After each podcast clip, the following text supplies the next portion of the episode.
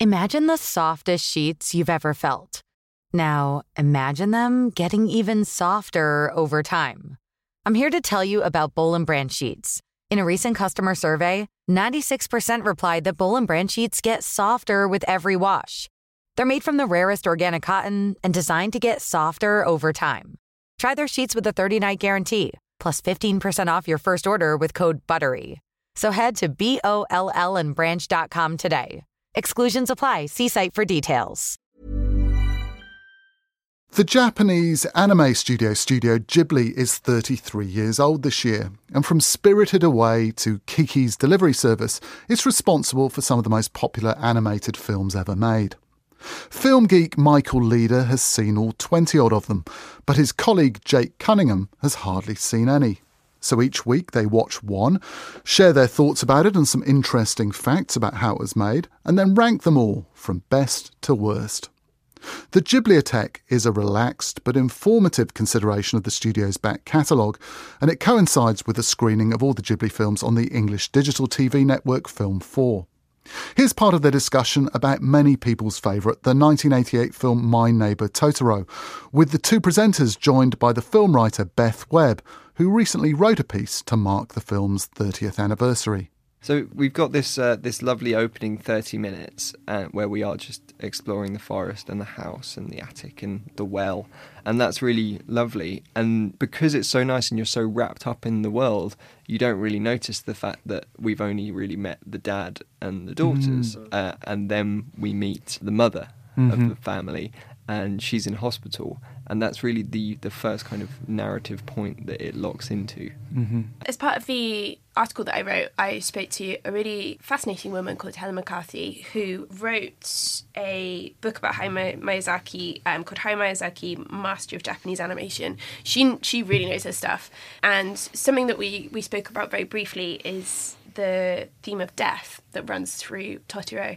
And I think it's really interesting to acknowledge that it's very much a, a, theme. But what what she she said to me, and I'll, I'll just quote her, is it allows death to assume a role in the movie without personalizing or demonizing death. And I just thought that was a, a super interesting point because. Well, yeah. Well, there's that there's that point about halfway, about, about half an hour in maybe. Yeah. So you've had the sort of jaunts around the house and the, the garden and everything, and then you find out you know where the mother is. Mm. Mother's convalescing, and it's a way for the film to acknowledge death and parents' mortality you know, and Totoro is this spirit that comes and fills that void. Mm. Um, and it's one of our, I mean, uh, I don't know if it's a, actually a theme throughout the movies, but absent parents, absent mothers. Yeah. We see that in Grave of the Fireflies as well. Well, and Spirited Away is her being separated from her yeah. parents. It's something that is there. It's a texture of the film to the point where people, you know, serious critics, adult critics, see it as a darker film than it probably well, is. What I think is really impressive is within that first 30 minutes, the world building and feeling for adventure is so rich that you almost don't notice it. So it become it's quite a punch when you are taken to the hospital and you actually understand why they've ended up in this house and what the family dynamic is at this point. And so then when you're introduced to Totoro and this just unending joy is brought into the world, it's so lovely. Mm-hmm. That sequence where it's May on the day where her sister's at school and it's her dad like beavering away on whatever scholarly work he's working on, and she's she sees one of the little the smaller Totoros yeah. darting off through the through the uh, the undergrowth or whatever mm. it is, and she follows him. It's such a great sequence, yeah. isn't it? One of those uh, we we talk about these sequences that are just perfect on their own, and this is one of many in this film. And when she finally, as you said, Beth, just clambers up on top of this. I mean, what what is Totoro? Is the question we want to well, ask, right? Is... What is this guy? Well, she says she just says you're Totoro as if she she knows mm-hmm. already. Um, that's that's partly what makes this film so fantastic is there's no definitive answer. We could debate this for the rest of the podcast on both a physical level, like he's had comparisons to seals, owls, trolls. But he's I've, furry as well. he's yeah. furry. And then when I watched it, I watched it this week and saw kind of like dog like mannerisms yeah. for the first time and sort of the the kind of the way that they sort of glance sideways and the, the sort of loyalty. But then also on like a metaphysical level, it's been compared to something called kami, which is like a spirit tied to nature. So you know, is it tied to the camphor tree? Is it a he? Is it a she? Hmm. I is know, it a god? is it is it real or not? I know that Miyazaki encourages you to either, you know, can believe it's a figment of their imagination or it's real, and that's up to you. Although he says that he believes that Totoro is real. I 100% believe it's he's real. real. Yeah. It's like Yeah, this it's like is- in Peter Pan. it. Like, would you clap to bring Tinkerbell back? Kind of thing. Like, do you believe Totoro Mm. is real? Do you believe in him?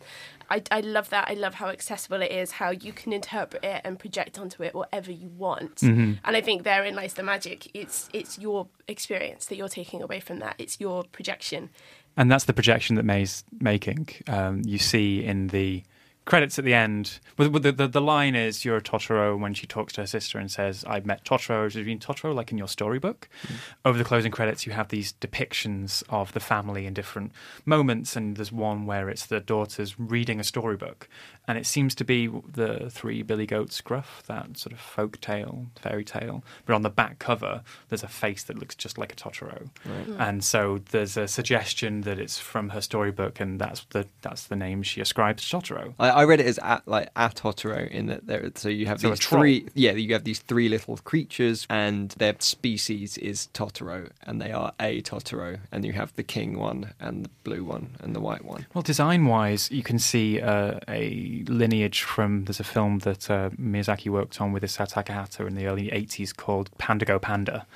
And it's a, adventures of a girl with a massive panda who has at least the dimensions of a Totoro. Right. And his early sketches for what would become Princess Mononoke featured a huge, cuddly. It looks like Totoro with cat, with the cat bus's face, Right. for example. So it's it's interesting. It's such an interesting character to, to dig into. The, the cat bus, the, the nightmare fuel of the cat bus. Yes, my brother is absolutely to this day terrified to the point where when I was watching it last week and I sent him a, a picture of me watching the mm-hmm. Cat Bus and he was like, "Why are you watching it? Why why are you sending me this?" He's 26. Like he's he he watches scary films all the time. This is the one that haunts his dreams. Um, It sounds like you're the one that's haunting his dreams by sending in that's what sisters do. right. But the cat bus appears in what I think is the absolute standout sequence from this film, the bus stop rain oh, sequence. yeah. Um, which again, this the sense of the magic in the everyday. Miyazaki just homes in on this one thing, which is standing at a bus stop with an umbrella, with drops of rain from the trees above you landing on the umbrella, Yeah. making funny it's noises. The two girls just waiting to pick up their dad from the bus stop. And he turns it into this beautiful, almost silent short film. Yeah. Mm. yeah, it's incredible. And then the cat bus is one of the great surreal animated creations. The fact that the door is part of its body and you're sitting it makes that noise. You've got the sort of mice that are on its eyebrows that are the, the, the headlamps. and that like maniacal grin on its face like it's it's um i can see why he gets upset watching it just these all-seeing eyes Well, And when we get into the night time and with the cat bus, I think we go back to Joe Hisaishi. He really lets loose here. Yes. Uh, the cat bus music is Looney Tunes, um, and the the nighttime stuff is when we're getting into that ethereal realm that I think becomes that spirited away sound that is almost becomes a musical trademark for Ghibli. Yeah. Well, and and also it's it's that realm of dream and fantasy. Mm. I know, Beth, your, one of your favourite sequences is, is that when they plant the, the seeds in the garden, and at night the Totoros come out and have a little dance.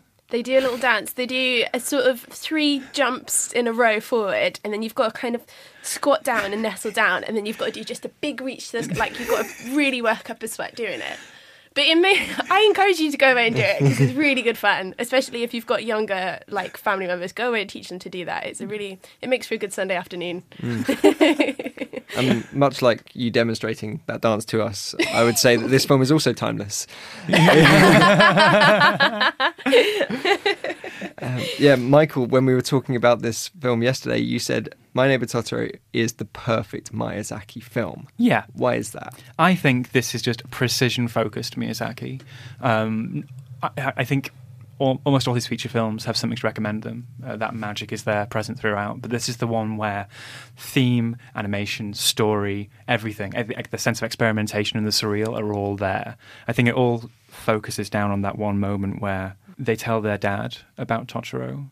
And he says, "Oh, he must be the king of the forest. We should go and pay our respects at the shrine." And they find this shrine, and they're paying their respects. And there's another shrine that pops up later on in the film when May gets missing, and it's just really deftly, without dialogue, really, or without didactic dialogue, brings together these threads of the magic in the everyday, the beauty of nature, and the sort of the, the, natural pantheon of gods and spirits that lie just beyond our realm of understanding.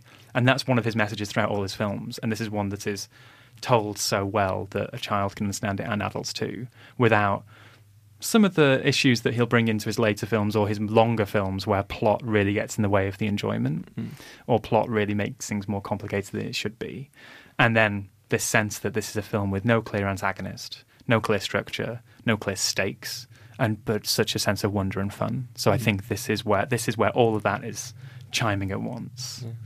I'm going to take a wild guess and say that you like this film. I, I yes, yeah. So Michael Leader, let's put it on the leaderboard.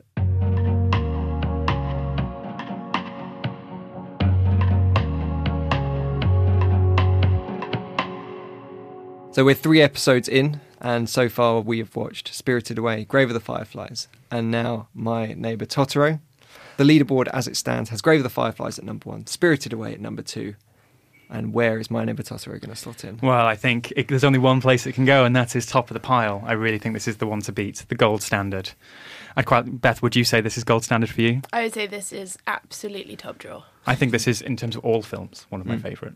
Yeah, I would I would absolutely agree. I think, as you say, with that means of timelessness, it doesn't really lend itself to an era. Um, it's clearly a time before now, but I mean, it could apply to any time. And as I say, I just love that you're so able to project onto that whatever you like, and that Miyazaki is able to create that in such a delightful way. I think, yeah, it's one of my favourite films. I don't know about you, but it just makes me want to go and watch some of those films again. The Ghibliotheques episode about My Neighbour Totoro, featuring Michael Leader, Jake Cunningham, and Beth Webb. Do you love anime, gaming, movies, and discovering how your favorite pop culture affects everything you do? Then join us on Crunchyroll Presents The Anime Effect. I'm Nick Friedman. I'm Lee Alec Murray. And I'm Leah President.